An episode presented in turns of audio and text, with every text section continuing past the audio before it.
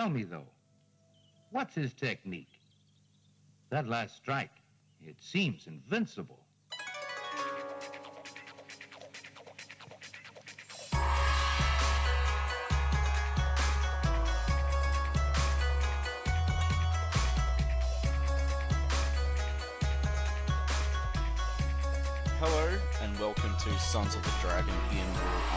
Podcast. My name is Connor McKenna, And I'm Carl Stout. and this week we are covering Marvel Premiere number 23.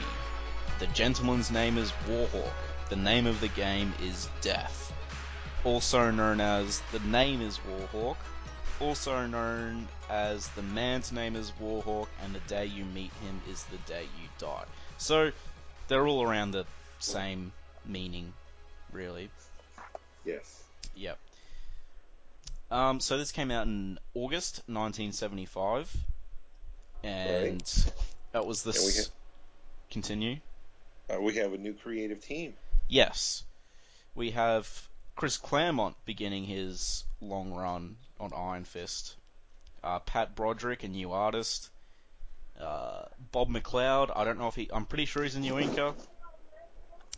Then we have Karen Mantlo, the letterer. Michelle W. is the colorist, and Len Wein is the editor. Like, well, Yeah, I think they're all new, except maybe the letterer. uh, the editor's the same. Uh, Sorry, that's what I meant. Editor, not letterer. Ah, right, right, right. but Um, definitely a step up in the art direction from the last few issues. Yeah. So, yeah, all the other stuff happening in August, I found uh, Punisher's origin story was told. Actually, actually, I am wrong. It's letterer, letterer and editor are the same. Okay. Um, but yeah, the Punisher origin story in Marvel Preview Presents uh, number two was told, which is a, a magazine, so it's a bit more graphic than the usual stuff, and it's pretty much the same origin. His family dies and he gets revenge. It, you know, they witnessed a mob execution in Central Park, and uh, Doc Savage started his second ongoing this month Doc as well. is some great stuff with Doc Savage. Mm. And uh, yeah, that, that was all I could find. That was particularly noteworthy. Did you find anything? Uh, not really. There's uh, again some interesting ads. Uh, this month had Black Widow as the uh, value coupon for you to cut out and destroy your comic book. Yeah. Which is another thing. If you're trying to get these old issues, even if it doesn't say it, like if you're looking at buying something on eBay, try to get in touch with the seller and see if the value stamp is cut out or not. Because if it is, the issue is worth a lot less, like 60% less. Wow. So the onto the issue, I guess. Yes, what was your impression of the cover? Um. Well, besides, okay, I'll I'll get this elephant out of the room, or should I say, damsel out of the room, because it's the same chick that's been in the same pose for the past few issues, and she's popped up heaps, and we still don't know who she is. Yeah, It's not it, that does looks nothing like Colleen Colleen Wing. Yeah, and she's like been there for ages. Uh, probably not consecutive issues, but she has been in at least three or four covers beforehand in a very similar pose. And uh, other than that, though, I I'm not particularly blown away by the cover. It's okay. It yeah, it's Iron Fist doing a lunging, desperate attack with the Iron Fist activated against uh, well, who you assume is Warhawk lifting above him some kind of vehicle. And about to Yeah. smash Iron Fist over the head, and he looks pretty evil. And they're in a warehouse. There's crates everywhere, and below Iron Fist is the damsel in distress. It And- laid out. Iron Fist is saying, even my most powerful blow can't stop him. And then Warhawk says, but I can easily stop you. It's a, it's a line worthy of the Dark Knight Rises there. Say it in the Bane voice. No. Come on, the Nah. fans demand it. but I can easily stop you. No, not Sean Connery. Bane. That that was Bane. That's Sean Connery mixed with Darth Vader as Bane. True. Oh, Yeah. what a lovely singing voice. Yeah. what do you think of the cover? Um, it's it's not horrible. It's not fantastic. Uh, obviously, they did some research because he actually has his wounds bound. His midsection has bandages wrapped around it, which doesn't happen until like the last fifteen percent of the issue. Yeah. And again, I don't know who's doing these covers because I again I don't think it's the interior artist, but they're not getting any credit. Yeah, you the, see and the only credits. the only reason why I'm saying that is because that woman is identical on like four covers. So I think the same person has been doing those covers. Yeah. All right, so they still have the same paragraph at the top of the first page.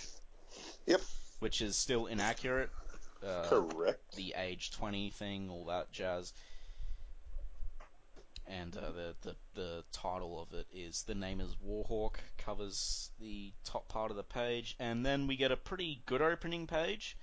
It's Iron Fist, well in his civilian clothes, Danny Rand, and there's a shadowy silhouette of Iron Fist behind him, and him and Oh. Colleen, yep, All done in a rifle scope. yes, him and Colleen are walking down the street, and it's through the lens of a rifle scope. Which so And, and also just to mention, the artwork takes a humongous leap back up yeah, in this issue. I I would put this right up there with the very first issue art wise. I uh certain parts yes. I'm not sure if I'd uh I mean the first issue was like really spectacular. This is really good. I don't think it's as good as the first issue, but that's not that's not a payout on my part. Well, I not to not to diss anything that Larry did, but uh, Hannah. But again, even in the letter page, they said the inker was killing that guy's work. Mm. So I, even though Larry's a big part of it, I do think the inker kind of choked out his artwork style, and uh, he had done better in the past. Mm. But still, great opening page. I loved like the ghost silhouette of Iron Fist behind Danny. And it establishes the presence of the villain straight away. as well. It makes it it makes it menacing. It's good. You know they're not safe. Something's about to happen. And there's a few there's a few text boxes here. Um, Quite quite a few. it's it's pretty much just him going, oh, i- it's his first normal day in well since he was nine probably. There's no killer cults, no ninjas, and he's just chill, hanging out with Colleen, one of his few friends, one of his two friends, her and the professor, I think. So- Mhm. So far, yep. And now he has to call New York home again, a vibrant alien city, if he lives that long. I guess he's assuming someone's going to attack him. Well, if you live that long, sorry. The second person narration still continues, which I like. Now, Colleen's hair. See, I read this in. I'm sure Carl will be shocked. I read this in black and white first. And when I read the No, color version, her hair's. Is Is was it better in black and white? Yes. It was. You're always gonna say that. Yeah, but I have a reason to say that, you know. That that'll change when we get to Power Man and Iron Fist. That will be better. See, this color. is funny because this is like the first issue I can't bitch about the coloring job. It's actually super tight in the original issue. I'm not complaining about like it's crummy. I just Warhawk's outfit and Colleen's hair. I mean. I, as I said, I'm, I'm, I was surprised to see Colleen's hair was black for this entire issue. It seems just like a mistake because it's it's back to red in the next issue. Maybe she got her hair dyed. I guess I'll just Maybe. I'll talk about Warhawk's outfit later though, because I really like it, but Uh, it's bright red and he's a sniper. yeah. So- I, I, I think the Punisher might have uh, had something to do with that outfit. Yeah, and yeah, I have a. I'll definitely bring that up later because there's a very similar Punisher villain slash story. Anyway, so they are they're- walking through Central Park, Correct. and Colleen's asking Danny, what is he going to do with his life? Right, because he admits that he's just spent half his life training to kill a man, and when that moment came, the living weapon couldn't kill. Because he. So, so half my life went down the drain. And of course, Colleen, being a typical woman, well, my dad says you'll be rich. That's something. I found that Oh. pretty funny, actually. All of a sudden, you're more attractive to me. I actually, I, I really liked Colleen in this issue. Yes. She definitely starts to have more of that personality that we know her for.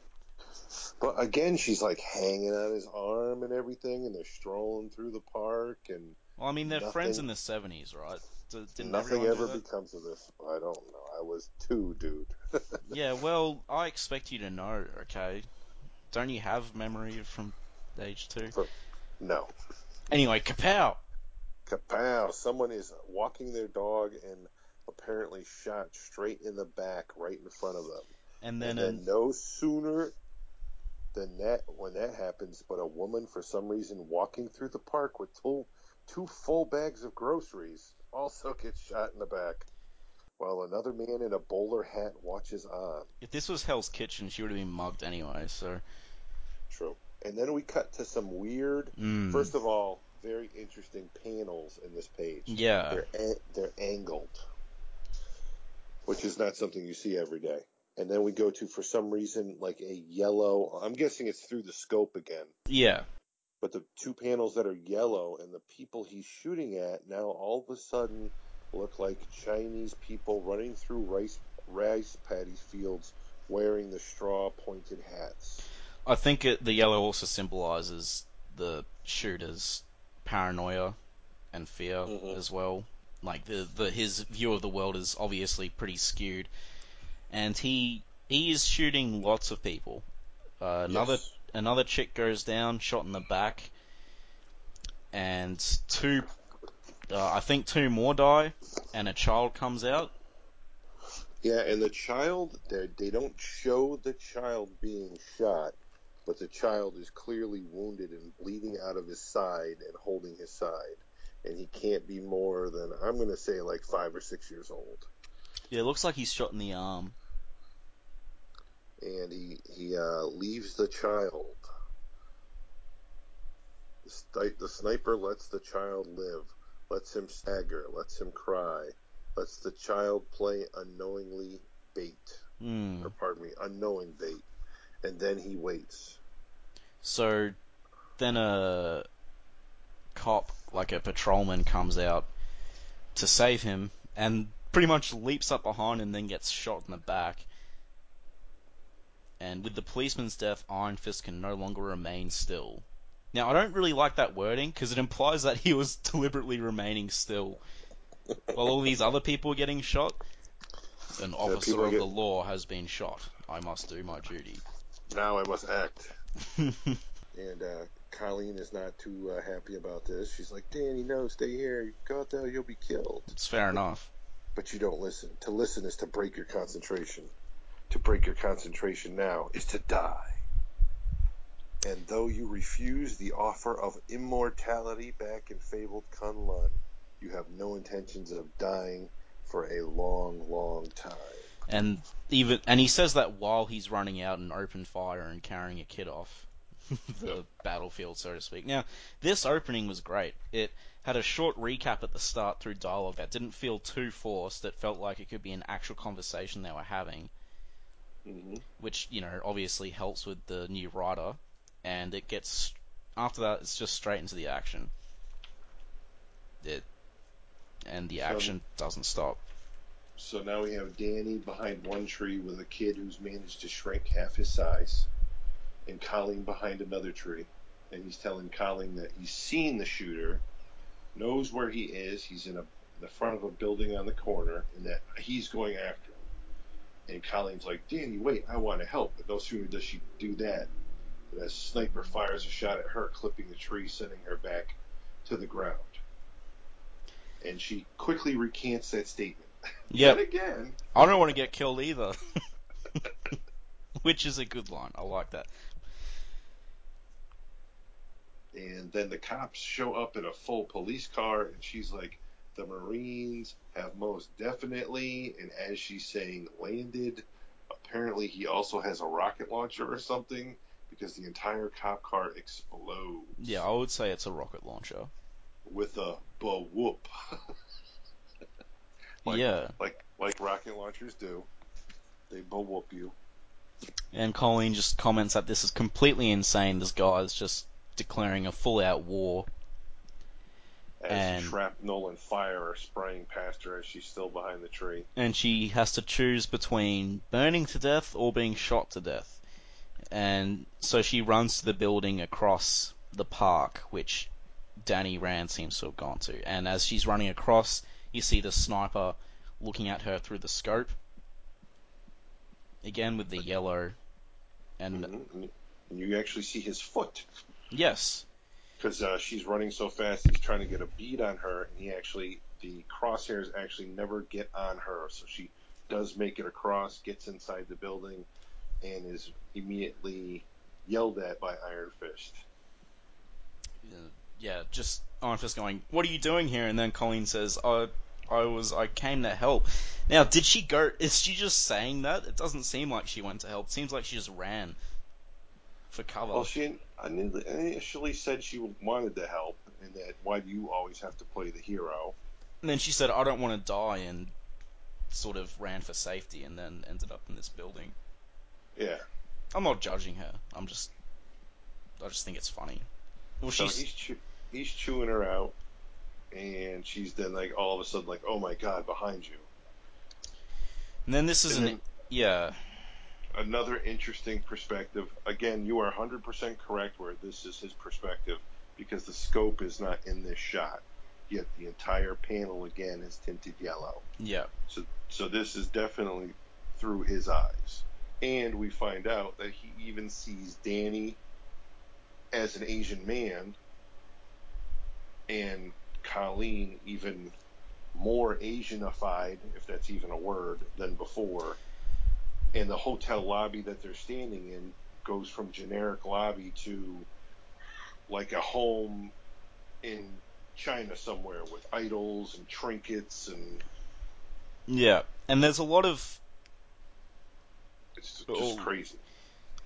and I think we'll find out about what he perceives Colleen as later, but there's some interesting stuff there that is never quite explained fully. Hmm. And then we, we turn the page, and if you have the original issue, you're like, oh, if only I had $5 back in 1975 to order my Evel Knievel towel. Wow. I'd prefer a Johnny Blaze towel, but I want a I want a Johnny Blaze towel, but it's like on fire all the time. So if I try to dry myself, I'll catch on fire. Then I'll be just like him.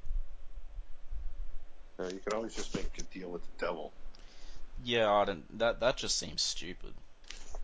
My my plan, on the other hand, is pretty logical. All right, and then on the next page, after the Evel Knievel three-piece bathroom towel set or beach towel for $5, we are presented with what this sniper looks like. And And it's an interesting look. if you're reading it in black and white, you're like, oh yeah. If you're reading it in color, you're a bit. Um, he's okay. So he has blue skin and blue hair. Well, not blue. I think silver, whatever. But that's explained. But his outfit is bright red, and it has uh, two swords going down from his shoulders to his belt. Two white Which- swords. They're they're they're just painted on though. They're not actually swords. Right. And his belt has a skull on it. Giant skull belt. Basically, if the two swords were a skull and the belt buckle was. I don't remember what the original Punisher belt buckle was. Was it just a buckle? It was a it was a belt of ammo that vaguely resembled a skull. Because, let's be honest, that could be Frank Castle at the drop of a hat. Um. Uh.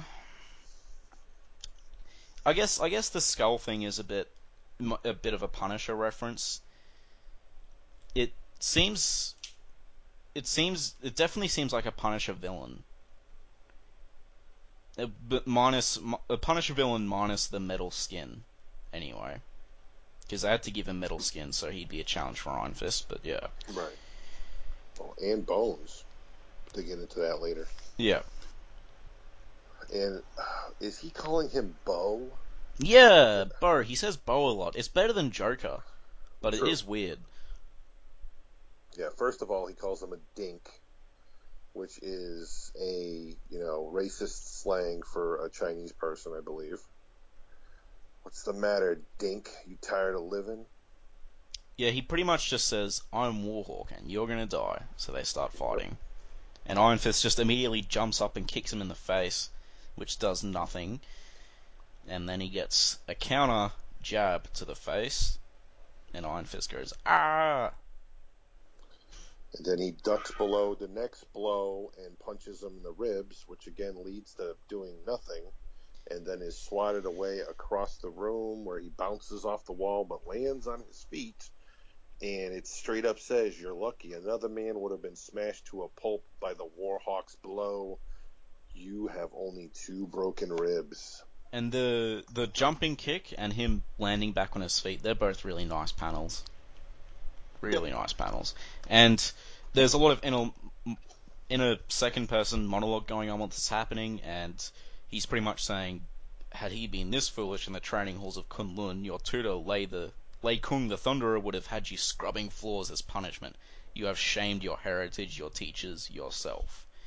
You will not do so again. Iron Fist is super hard on himself. He he got in a bad kick, and he's saying he's shamed his entire heritage, and he should never do it again.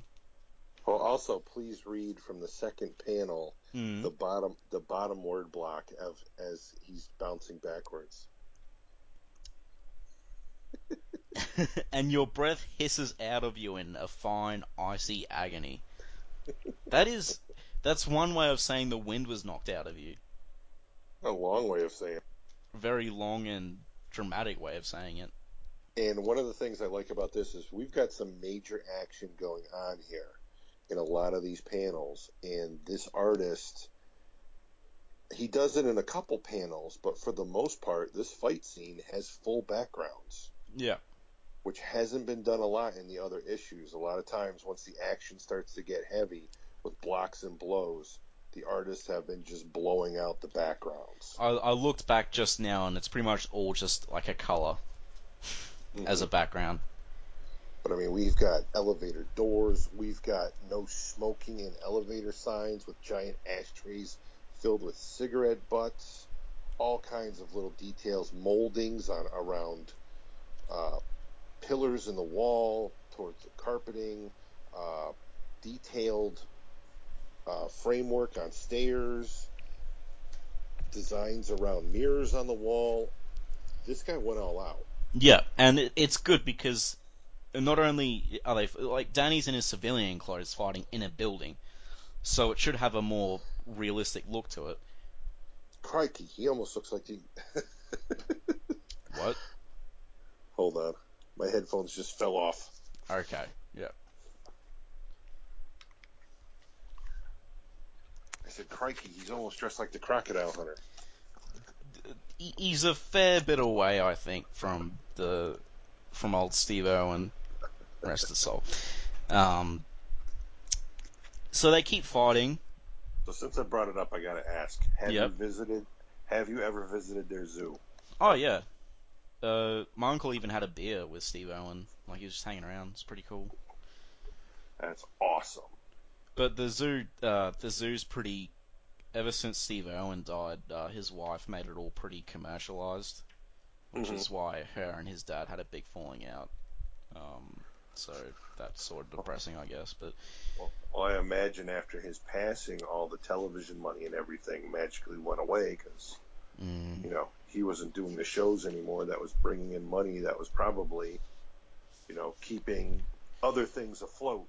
well, it that that they they were still very successful after he died because Australia Zoo is still a thing and it's a bit bigger now. It's just it's a lot more commercialized as opposed Mhm. to being about the animals now. But um, Yeah, I mean, I, I can't say too much because this is this is knowledge I had like from a couple of years ago. But yeah. Anyway. Um, oh, by the way, all these references I'm generally going to put in the show notes now, and you can find the show notes on our WordPress, which I'll give you the link to later. It, it'll just help. Um, I just had a request to do show notes so they knew all these issues we were referencing and people we were referencing and stuff. Uh, so, So we, I'm so you should have you Yep. should have a reference up for the Punisher story from the magazine. yeah, yeah. I'll, I'll Excellent. I, I, I re-listen to it when I'm editing and I like make notes of anything we reference and then do it afterwards. So fantastic. Iron Fist So elbows. fury of blows, Yeah, he is in screaming agony. His arm is numb from shoulder to hand, and it's almost as if he'd been hitting metal. And he elbowed him in the back of the head as well and hurt him, not Warhawk. Is Warhawk's hair made of metal? That would be interesting. I would imagine. I mean, it, yeah, can hair grow out of metal? Uh, I'm asking too many questions here. Let's just go along. And then he, we see him flying through the air, limp. But you seem more cat than human now, and cats always land on their feet. So he Always. alters his trajectory. Well, he alt- he alters it so he'll land. But yeah, Well, it but says Colleen gets in you the way and move he falls fast. into her. and he seems to knock her out, which is pretty funny.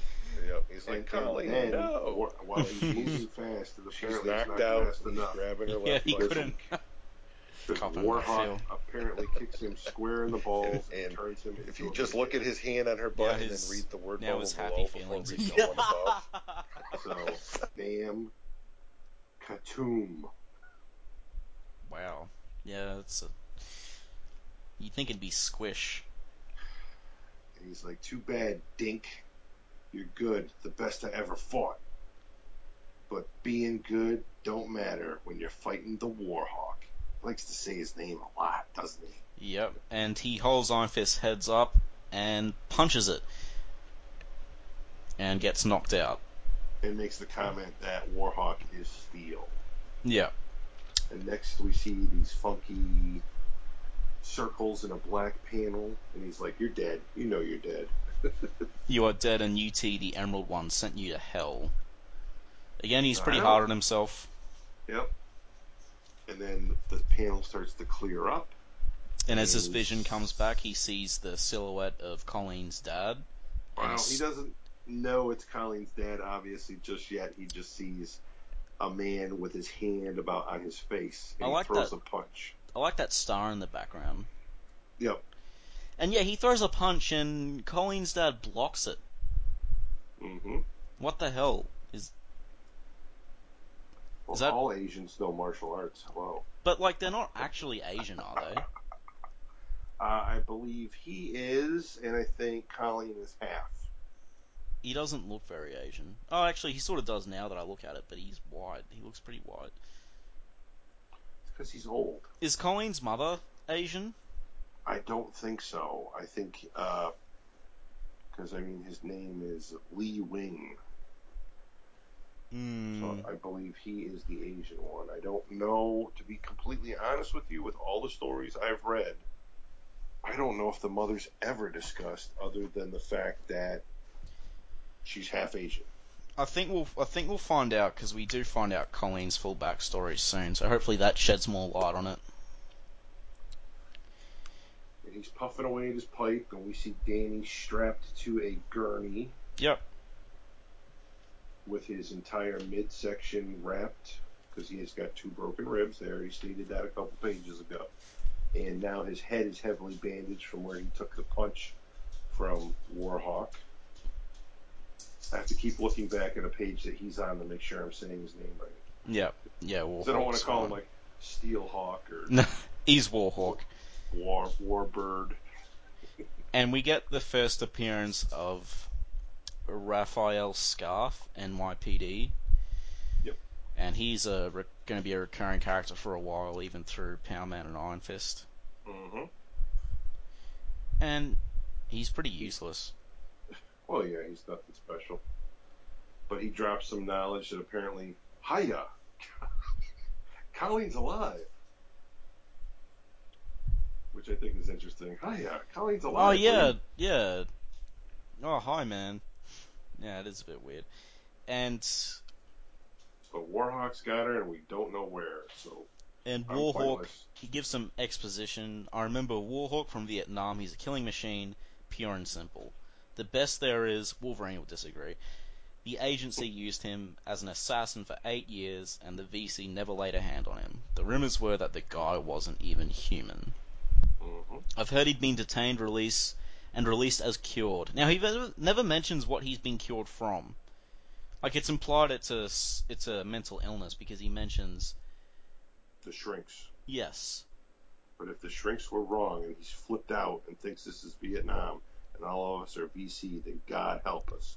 Because I don't think we can stop him. I love uh, Lee Wing's reaction. Like the pipe what? just falls out of his mouth. What? Someone catch that pipe. And Lee's Lee Wing's freaking out. He's Danny, what am I gonna do? Colleen's my life, my joy. And I almost died when her mother was killed. If I lose Colleen as well. Now was killed. Not died, was killed. So I'm gonna Mhm. assume they go into that later. And Let's then so.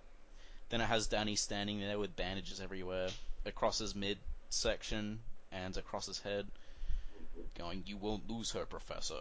I'll see to that. And then we go into flashback. Yeah, no concussion flashback. Nope, this time just straight up memory. And this is a great flashback, and it has really, really good art. Now, my question to you here is it's kind of odd that he drops his name there.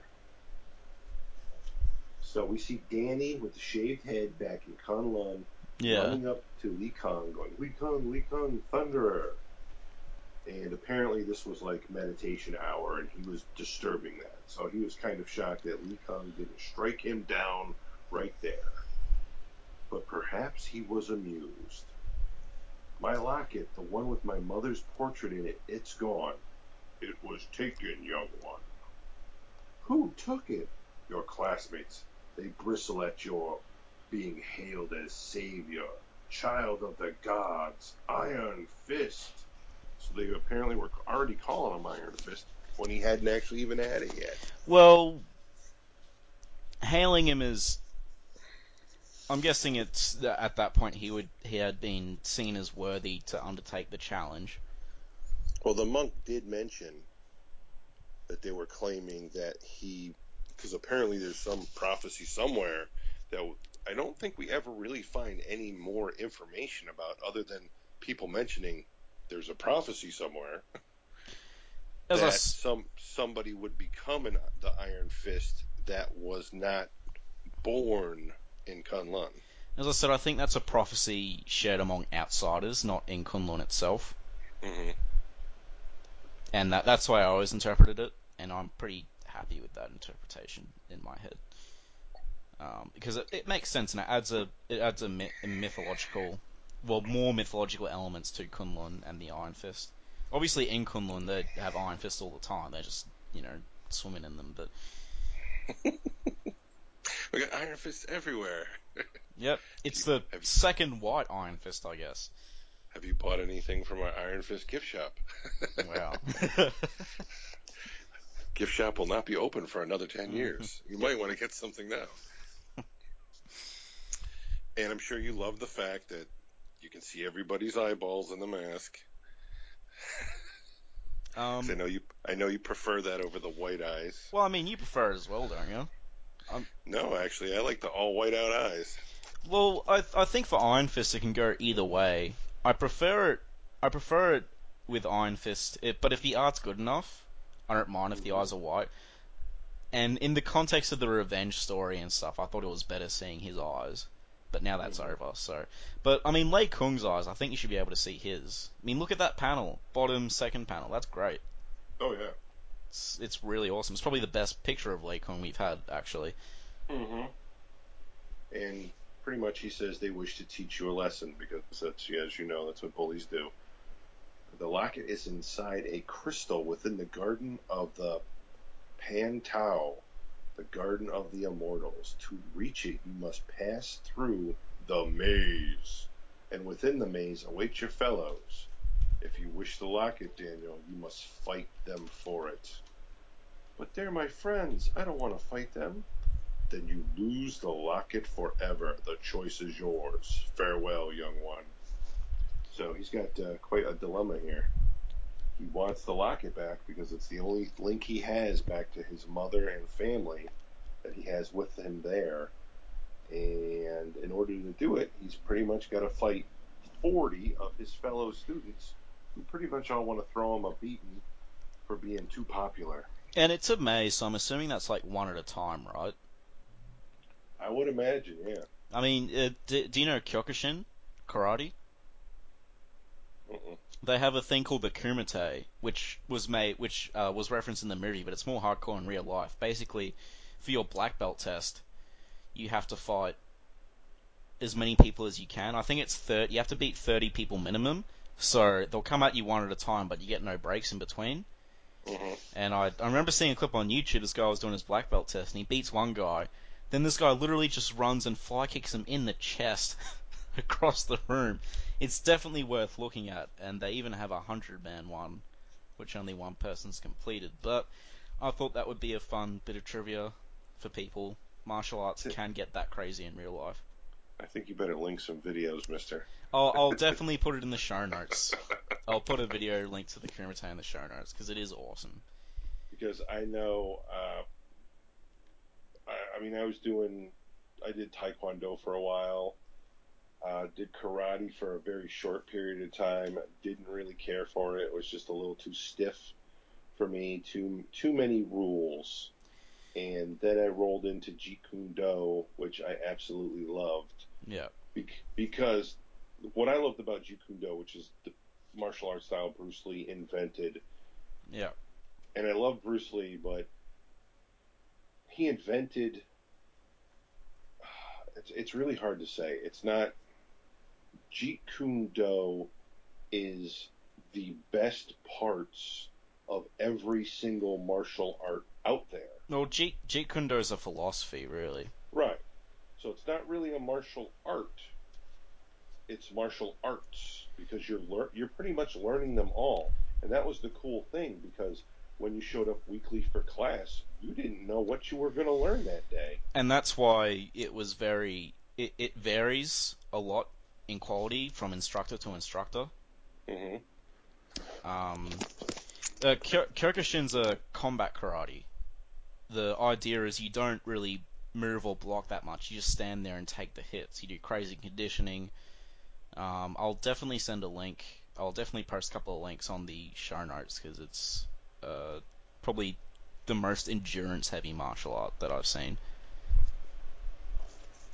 And there's a lot of martial arts out there where the guys just I don't know what to say. Put it get a little too serious. Get a little too crazy. Yeah. And and and there's some interesting videos of that stuff on YouTube also where people are Mm. literally breaking bones trying to pull off feats. Yeah.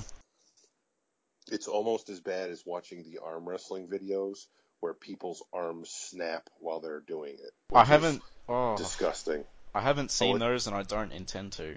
Oh, the popping noise it makes, and then to see somebody's arm just literally fold over in half where it shouldn't be bending at all. Uh, And then they usually jump up from the table, grabbing their arm lower than where the break is, so it's still flopping around like it's made out of rubber. I'm gonna have to put this in the show notes now. You bastard, I gotta Google this stuff now. anyway, back back to the issue. So, uh, the the maze is on top of this mountain, like in the middle of the city, and you have to climb up to it. And he climbs up to these giant doors, which have double dragons on them, pretty cool looking, yeah. winged dragons with like red spiked mohawks. And behind these doors are the maze, and that's the only way into the garden But then he kind of pulls a little thing because he really doesn't want to fight his friends, even though that's what they're lying in wait for. They're not So friends. I'm well, just going to say that. considers them his friends. Uh, true, they're not. They're jerks. Well, I'm glad he's- Danny wised up because, yeah, So instead of going through the doors and into the maze, he decides to keep climbing. And he climbs up over the walls, which I'm going to guess are curved because, well, before that, he's like, if his, he makes a crack about his teach, if Yu-Ti could only see him, see him now, and we get a shot of Yu-Ti through the Thunderer's armpit. Yeah. The Thunderer is standing there, and you're seeing underneath the Thunderer's arm and side, you see Yu-Ti sitting in a chair watching Danny in like a magical portrait. all these panels are so good. From from Iron Fist standing over Professor Wing, saying "I'll see to that" too. Even this, like that, we make fun of Lei Kung's armpit, but it shows attention to detail, and Oh, it really a- sets it's a- up an atmosphere and a scene. It's a it's a good perspective. Yeah. Because it just And gives it gives a sort of is it a menacing look? Is it you know that that, that they know more than Danny? That the fact that both of them are in on this, they're, they're both testing him. Yeah. And then we go back to Danny climbing up this thing, and now he's even, I guess, higher up. So the temperature has dropped, and it's starting to snow. He's so high up, and he's starting to lose feeling in his hands, and even the hand handholds he's having trouble to find. And now all of a sudden they seem to be gone, and he's just stuck there, and his and he claims it's because the nerves in his hands are dead, like he's getting frostbite, and soon he'll be uh, he'll be dead too. Frozen on the mountain or smashed on the rocks below. The choice is his. Yep. And then is the best pissed off face panel Oh yeah. probably ever drawn It looks pretty good. because it's an intense, angry face. It's he's just like, determined. No! I won't die. I can't die. Not until I've found Harold Meachum and killed him. All the training deadening the nerves in my hands, but my training my training's been of the mind as well as the body. So pretty much he wills mm-hmm. the feeling back into his hand. He fights the effects of the frostbite. And by forcing this, he has feeling in his hands again, even though it's the feeling is pain. It's sheer pain, but it is feeling. It's not numb anymore. And because he has some type of feeling back in his hands, he can now feel the rock surfaces and find the handholds he needs. And he keeps climbing the pain of survival, of life. And that gets him to the top of this mountain crevice. Which is just an amazing panel. That bottom panel Mm-hmm. looks really, really good. There's a lot of wind and clouds but gushing. It's on top of a mountain, and it's hard to describe. I guess check it out yourself. Uh, and the and the right side of the panel is interesting. Uh, is just clouds. It's not a border. Mm-hmm. And then he Instead finds. of, uh, well, Yep. even the even the the borders on this page for some reason, they, when they went to flashback, if you look, the Yep, very they're first all. panel, the left side is clouds. All the panels have rounded corners, Yep. and when we finish the flashback, the right side is clouds. Although the flashback's not finished because he still has two more panels left. Oh wait, no, I see what you mean. Yeah, I thought you were referring to the mountain. No, no, I see. So he finds his mother's locket, and your friends call you coward for refusing their challenge. You do not care because you're about to beat up a dragon and a giant robot, so you'll prove them wrong. and the locket is your heritage, your talisman, the only link with Daniel Thomas Rand, son of Wendell and Heather. So he punches the prism The prism. holding the locket. And in a way, the locket is part of your soul, as Colleen is a part of Professor Wings. And you know that you would have killed to get it back. So I think the locket comes up in Living Weapon, if I recall correctly. We'll have to. We'll be reading it again soon, I guess. But yeah, it, it's funny because Iron Fist is such a boss in this, but he's sort of a wimp in Living Weapon. And I don't think it's a retcon. I think it's just a matter of perspective. because there's no need to show all this stuff again, but you can show Mhm. it. Uh, you can show a sort of behind the scenes look at it, if you know what I mean. Yeah. And, uh, And- Living Weapon did cover how like a nine-year-old kid dealt with this stuff. And, and again, the artist has gone above and beyond Yep. in, in these panels with all the detail he has thrown in everywhere. Yep. There's no wasted space. There's no empty space.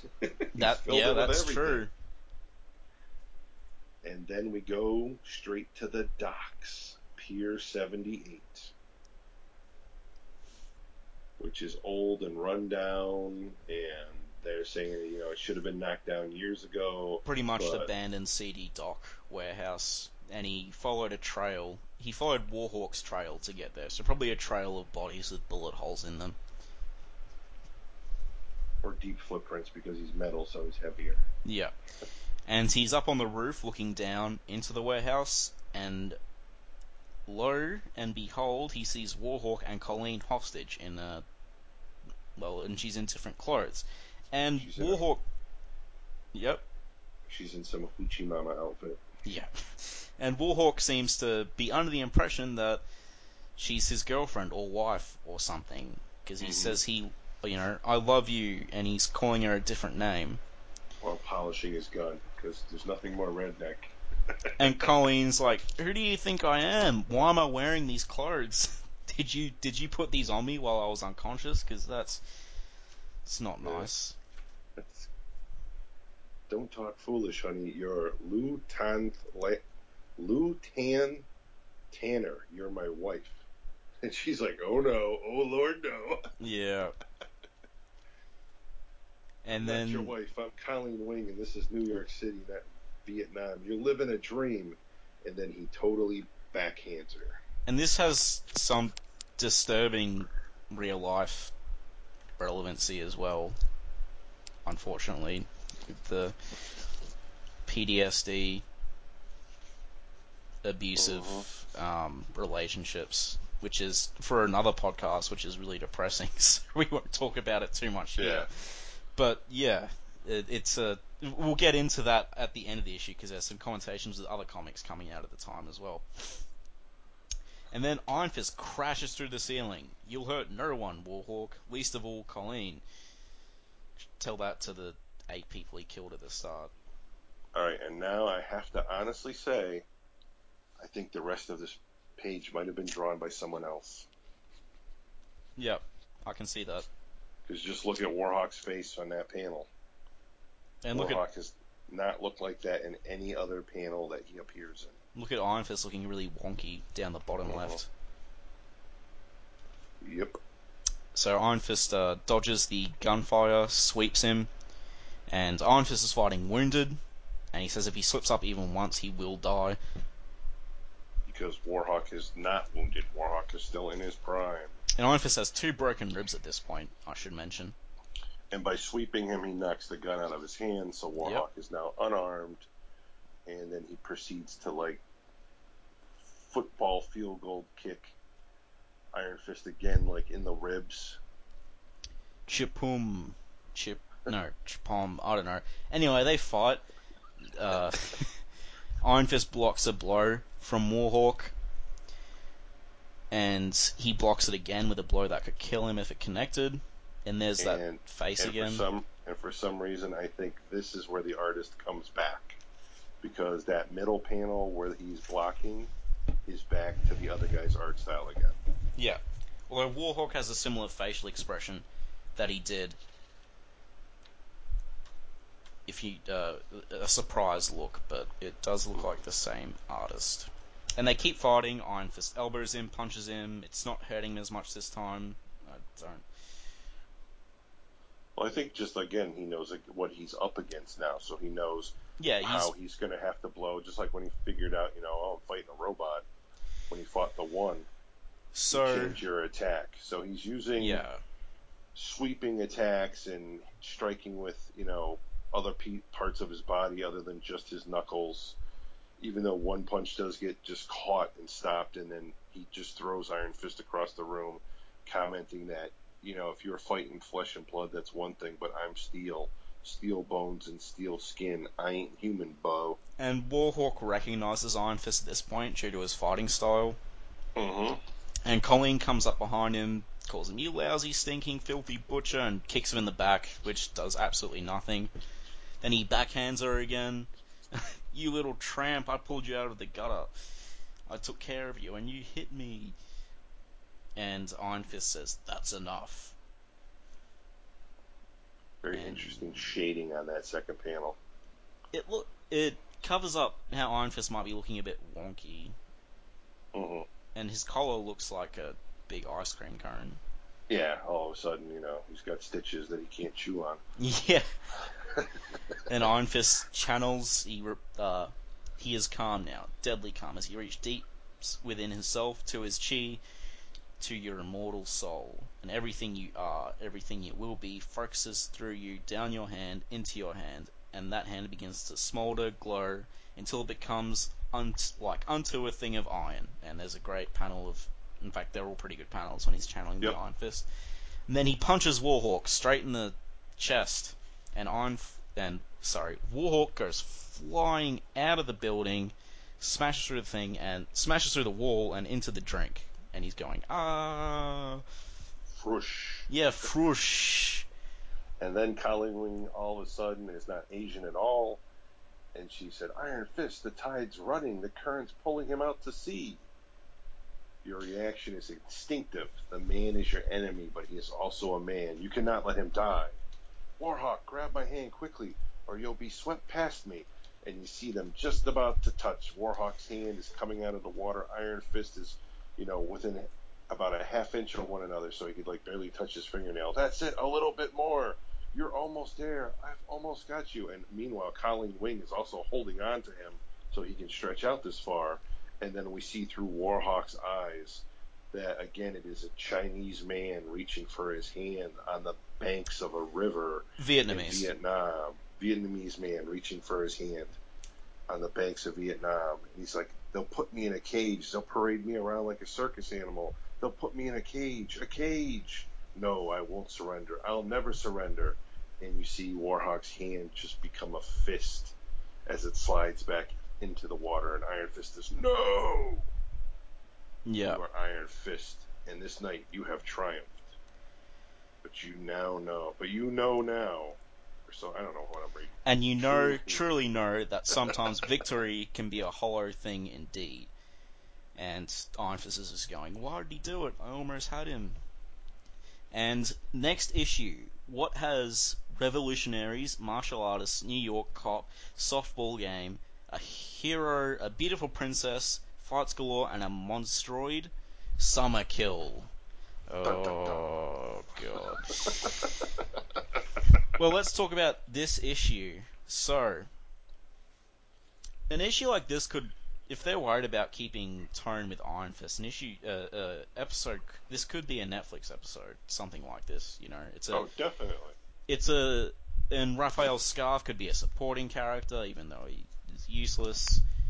hmm If they just focused on him, Colleen, her dad, Iron Fist, maybe Orson, it'd be good. But whatever, we've talked about that enough. So yeah, it, But- it's a great issue. But this could also, like we discussed before, be a Punisher War Journal issue, Yes. issue, and this could also be an issue straight out of the Nam magazine. Yeah. and uh, it, it it's Sorry.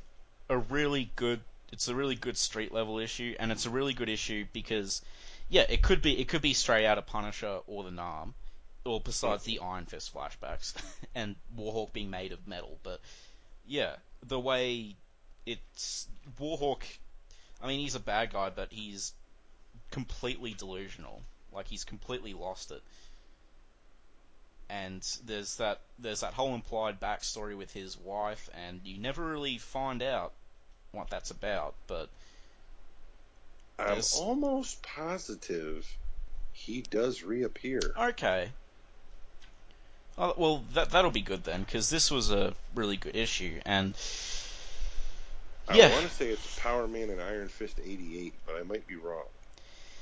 and I, I I wouldn't say that yeah that obviously the Vietnam thing was a thing at this point in time. So Yeah, it was huge in '75. Yep. And so it probably wasn't because of Punisher and Nam that this was written. It was probably because of the thing. Um, but yeah, no, I thought it was really good. No, it was a good issue, good story, good to the point. Honestly, Warhawk did not need to be metal. He could have just been really tough. Um, Yeah.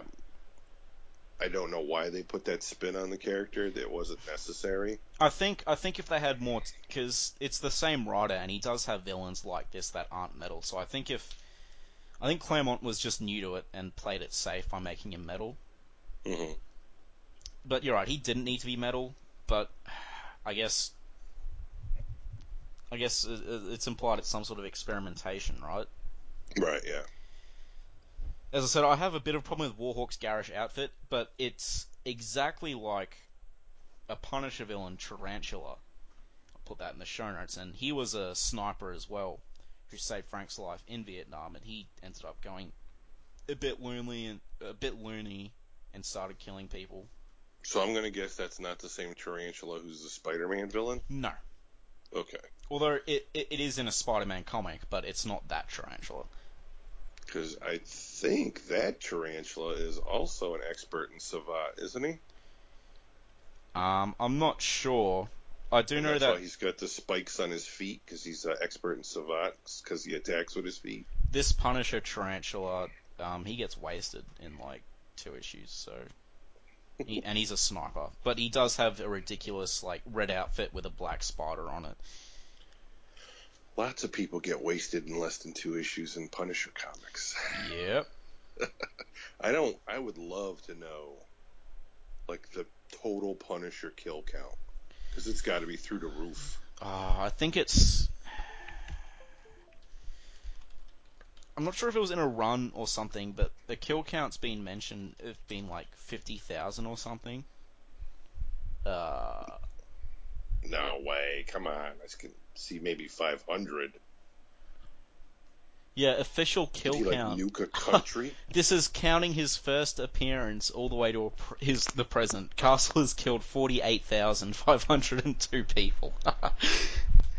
um, How is that possible? he did he did nuke an island at one point. I remember that. Okay, so that could be like you know twenty thousand people. There, there, there was I think it was a couple of thousand, but I mean, he, uh, probably he's nuked a lot of things. I think. that issue Yeah, is yeah. Wasn't his first couple appearances? Wasn't he actually firing rubber bullets? he was firing rubber bullets when uh, not his first appearance he was firing real bullets but when he was working with spider-man spider-man made him fire rubber bullets and punisher went along with that because he knows spider-man could beat the crap out of him so it's better than nothing um, yeah he only did that when he was teaming up with people in his own stories he would always blow people away Uh, interesting. I actually never got into Punisher until that fantastic miniseries came out born with the Jigsaw in prison. uh circle of blood The one with the fully painted covers. I think it was four issues. i think i think that circle of blood yeah no that that's really good and that- that, like blew me away. And from that point on, I, I read Pu- Punisher for a whole lot of years. That's his first uh, miniseries, I'm pretty sure. Yes, it was his first. Have you read uh, Ennis's Max run? No, Definitely get into that. It's also very good. I can't recommend the Ennis Punisher Max run enough. It's one of my favorite runs. well, is Well, that the one they kind of converted for the uh, movie Uh, I mean, with the Russian and everything?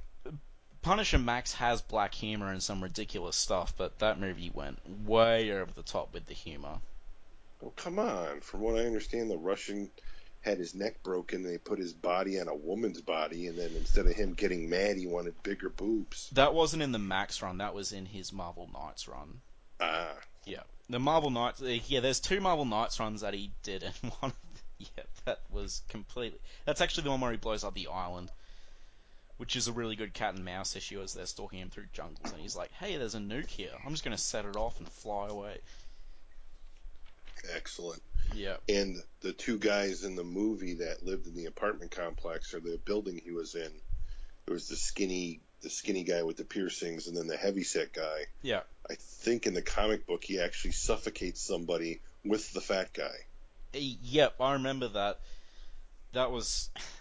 I think that might have been the Russian. I'm not sure.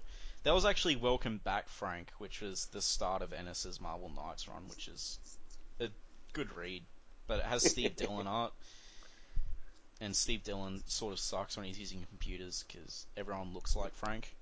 Well, didn't Steve Dillon do all the preacher stuff? Yeah, but he wasn't. He wasn't using computers as much as he did now. Like he's And really just- he's really lazy now. There's no detail. And just to let you know, I did not read a single preacher comic when that was coming out. And then I told my friend that, and he was completely disgusted. And he had every book in graphic novel form, and he let me borrow them all. And I read through, I read the entire run in like a one week, and it is, it was fantastic. I have the first two trades here, but I've only read Mhm. some of the first trade. It doesn't even get really rolling until trade three. I mean, it's still good stuff, but who's the the German guy? Starr, right? I, I don't know. It's been ages. Oh, there's a German who's like after him, and the stuff that happens to him is hysterical. Wow. oh no, I'm not saying it's not good. It's just when I read it, it's one of those things I started reading, then put down and didn't pick up again. Oh, it gets Um, weird, it gets perverted, it gets funny, it gets like sick, and then it gets funny again. It's Well, it's Garth Ennis, and he hates superheroes, yet he's one of the best Superman writers out there, which is pretty funny. well, actually, I'm pretty sure Superman's his only, the only superhero that he likes. Because if you read his Punisher stuff with Daredevil and Wolverine, he obviously hates them.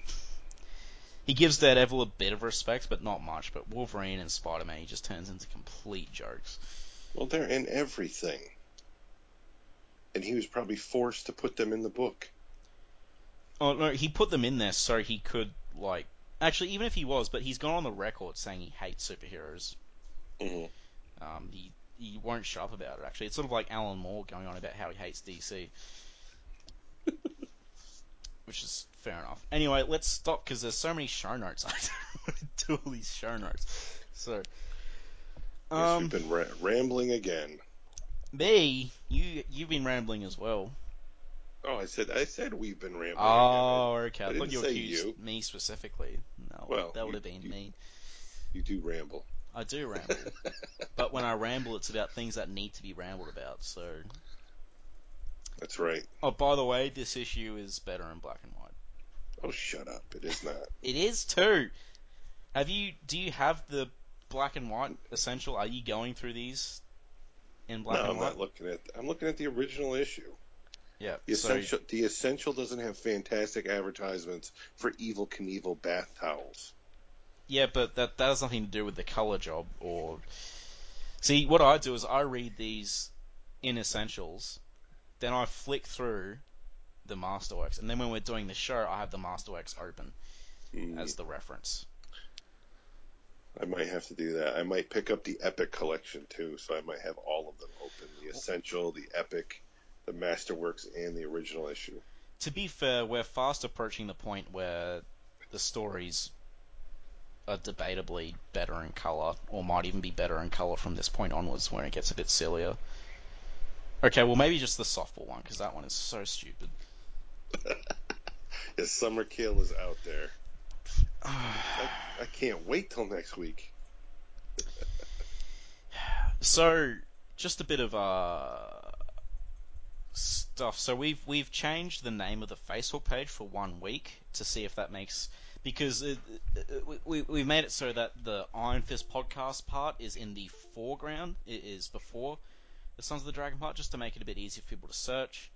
Right, we we pretty much we just flipped the name around. So instead of S- Sons of the Dragon, the Iron Immortal Iron Fist podcast, it now says the Immortal Iron Fist podcast, Sons of the Dragon. And this was Carl's idea, just to give him credit where it's due. Well, my whole thing is when searching it,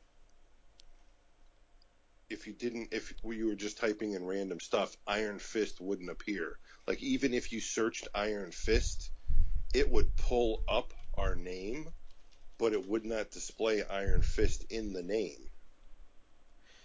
Yeah. So people people wouldn't know what they were looking at, so they would never click on it to see what they were. So I thought this might possibly bring some more attention to us. Hopefully. I mean, on the plus side, if you Google Iron Fist, we're right there. We're the third off. If you Google Iron Fist podcast, sorry, we're the third result on Google. So And I found out even with our name being flipped, if you still type in Sons of the Dragon podcast, it still pulls us up. At least it did on mine. That was the picture I sent you earlier today. yeah, uh, it's hard on mine because it always comes up straight away. Mhm. So anyway, let's wrap up. Um, just some. So you can find us at our Facebook page, which you just mentioned, our Twitter at Iron Fist, our SoundCloud, soundcloud.com forward slash Sons of the Dragon. Instead of spaces, it's hyphens. Our YouTube, just search Iron Fist Podcast on YouTube. Our WordPress, Sons of the Dragon, the Immortal Iron Fist Podcast.wordpress.com. Or you can just Google Iron Fist Podcast WordPress, that might be easier. We are also on iTunes in the literature section, or just, you know, search Iron Fist Podcast, and that's a bug on my Kingdom Come Absolute Edition. That is not, I am not impressed, bug. You're going to die. That's a good book, sorry. And, uh, and we're also on Podcast Garden. Just go into literature, and you will see the Immortal Iron podcast there.